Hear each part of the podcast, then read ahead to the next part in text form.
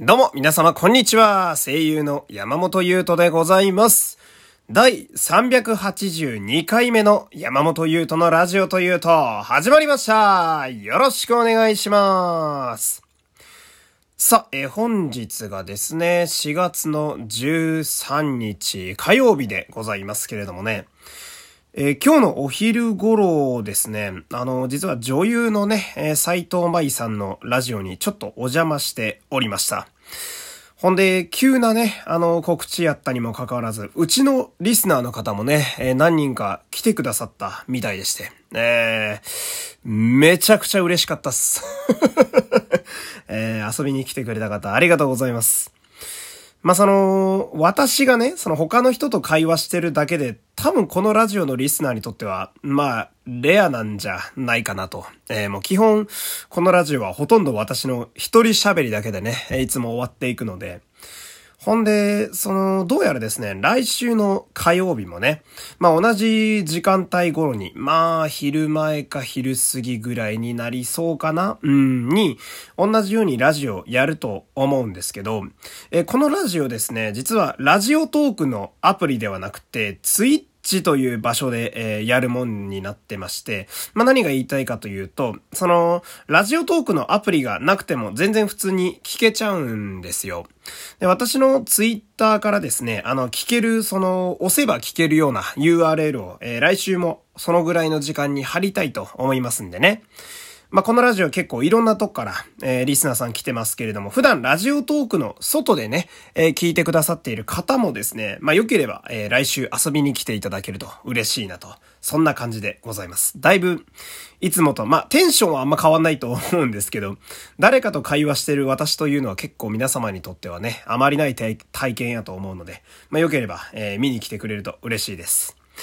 ほんで、えー、今日はですね、あの、映画の話をね、えーしてみたいなと思うんですけれども、まあ皆様、えーそれぞれ、まあ映画ね、あの、お気に入りの映画とか、あれが良かったな、みたいな映画皆さんあると思うんですけれども、まあ、私にはですね、あの、こう、なんというか、感情を、こう、いい方向に持っていく。まあ、テンションを上げるとかでもいいですし、なんかこう、沈んでる時に元気をもらうみたいな、えーそういう映画が一つありまして、まあ、自分的にはこう、ある意味精神安定剤みたいな、えーそういう映画が一個あるんですけれども、えーアベンジャーズエンドゲームという、えー作品がね、ありまして、あ、聞いたことあるわって方も結構いると思うんですよ。で、なんなら、いや、俺それめっちゃ見たわっていう人もいると思うんですよね、リスナーの方には。まあでも知らない方もいると思うので、まあざっくり、本当にざっくり説明すると、えーマーベルシリーズの集大成みたいな作品でございます。えー、まあその、今まで出てきたすべてのマーベルヒーローたちが、まあ、その映画に一つに全部登場して、まあ、最強の敵であるサノスという、まあ、サノスもね、あのーなんだろうな、最強の敵の代名詞としてね、まあ、ラジオなんかでもよく聞くようになった名前ですけれども、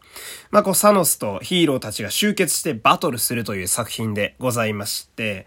で、この映画はね、その、まあ、今までマーベルヒーローってそれぞれ皆さんストーリーがあったんですよ。まあ、こうなんというか、個別に映画が作られているというのが、まあ、マーベルヒーローの特徴でございましてね。まあ、アイアンマンだとか、キャプテンアメリカとか、えー、ハルクだとか、えー、他にもアントマンとか、スパイダーマンとか、ドクターストレンジとかいっぱいいるんだけど、まあ、とにかくその映画で俺たちが見てきたマーベルヒーローたちが一つの映画に集まってくれると。えー、なので、必然的に、たくさんのマーベル映画を見ていれば見ているほど面白くなるという作品なんですよね。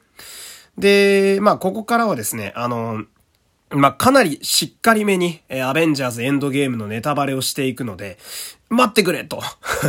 最近、マーベルを追いかけ始めたから、まだそこまで見てないんやって方はですね、ここで一回ちょっと、えー回れ右をね、えーしてほしいんですけれども、まあ、その私がこのアベンジャーズエンドゲームがね、あの、すごく、えー好きな理由というか、ものすごく好きなシーンが一つありまして、まあ、さっき言ったその、数々のマーベルヒーロー、えーアメコミを彩ってきたマーベルヒーローたちがね、全部出てきて、全員が見せ場とセリフとともに画面にずらーっと映った後、その中の、まあ、リーダーかな？えー、リーダーである、そして最初のアベンジャーズである、キャプテンアメリカが、まあ、掛け声を、えー、アベンジャーズ・アッセンブルという掛け声をかけるというシーンがあるんですけれども、まあ、このシーンがね、俺、すべての映画の中で一番好きなシーンなんですよ。えー、で、その、まあ、私もね、アベンジャーズエンドゲームって、まあ、なんだろうなもう、大げさに言えばですよ。もう人類が待った日というか、その公開日が。うーん。その一個前の続きの作品になるアベンジャーズインフィニティウォーって、すごい衝撃的な終わり方をしちゃったっていう作品やったんですよ。えー、まあざっくり言えば悪役が勝ってヒーローが半分消える、人類が半分いなくなるってとんでもねえエンドだったんで、ここからどうやってヒーローたちは勝つんやと。えー、まあいろいろなこう感情がない混ぜになった上で公開になったのがこのアベンジャーズエンドゲームだったんですけど、まあ私も劇場で初回を、えー、まあ新宿の映画館で見に行きまして、で、今言ったシーンをね、そのヒーローたちが集結してキャプテンアメリカが号令をかけるというシーン、ここを劇場で初めて見たときに、あの、生まれて初めて、あの、映画のシーンが凄すぎて涙が出るっていう体験をしたんですよ。その、なんか、なんて言うんだろうな、感動で泣く、まあ、感動なんだけど、なんかその、すごい悲しい涙、なんて言うんだろう、感情が高ぶりすぎて泣いてしまうみたいな、こう、うおーみたいな、な、なんていうの、すごいガーッと上がるものがあって、もう、大泣きだったんですよね、このシーン。うーん。その、まあ、なんだろう、まあ、さっきも言ったんですけど、まあ、集結するという映画の都合上、今まで見てきたヒーローの歴史があのシーンに全部乗っかってるわけなんですよ。えー、なのでその、私は今でもこう感情を高ぶらせたい時とか、えー、勝負前とか、まあ逆に感情が沈んでる時とかにね、こう終盤のこのシーンを見てですね、まあこう、より自分をいい方にリセットするというか、まあ何度見ても何度でも泣けて胸が最高に熱くなるというめちゃくちゃいいシーンなんですけど、ほんで、まあ先日もね、あのこのシーンを見てまた泣いてたわけなんですけど、やばいやつみたいになってるね。うん、まあ、とにかく、まあ、何度でも泣けるから前も見てたわけなんだけど、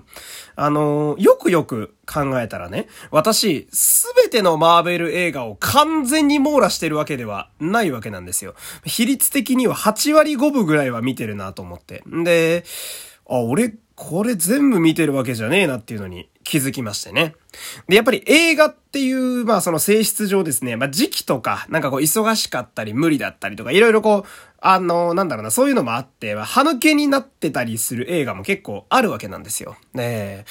ほんで、今はですね、その、昔歯抜けになって見れていなかったシリーズを順番に補填するということを、えー、やっておりまして、まあ見逃してた映画をこう見ていくと、えー、そういう時期に入ってましてね。で、その、なんだろうな、すごいびっくりするのが、見逃してた映画たちが全部信じられないぐらいの名作なんですよ。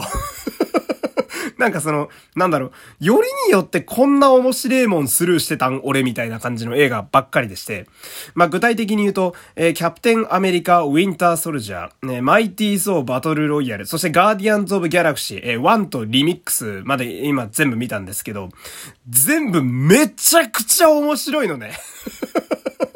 なんかその、ま、アベンジャーズシリーズというかそのマーベル映画のつながりとかを全く意識しなくても単体でも成立するぐらい全部ストーリーがめちゃくちゃ面白くっ、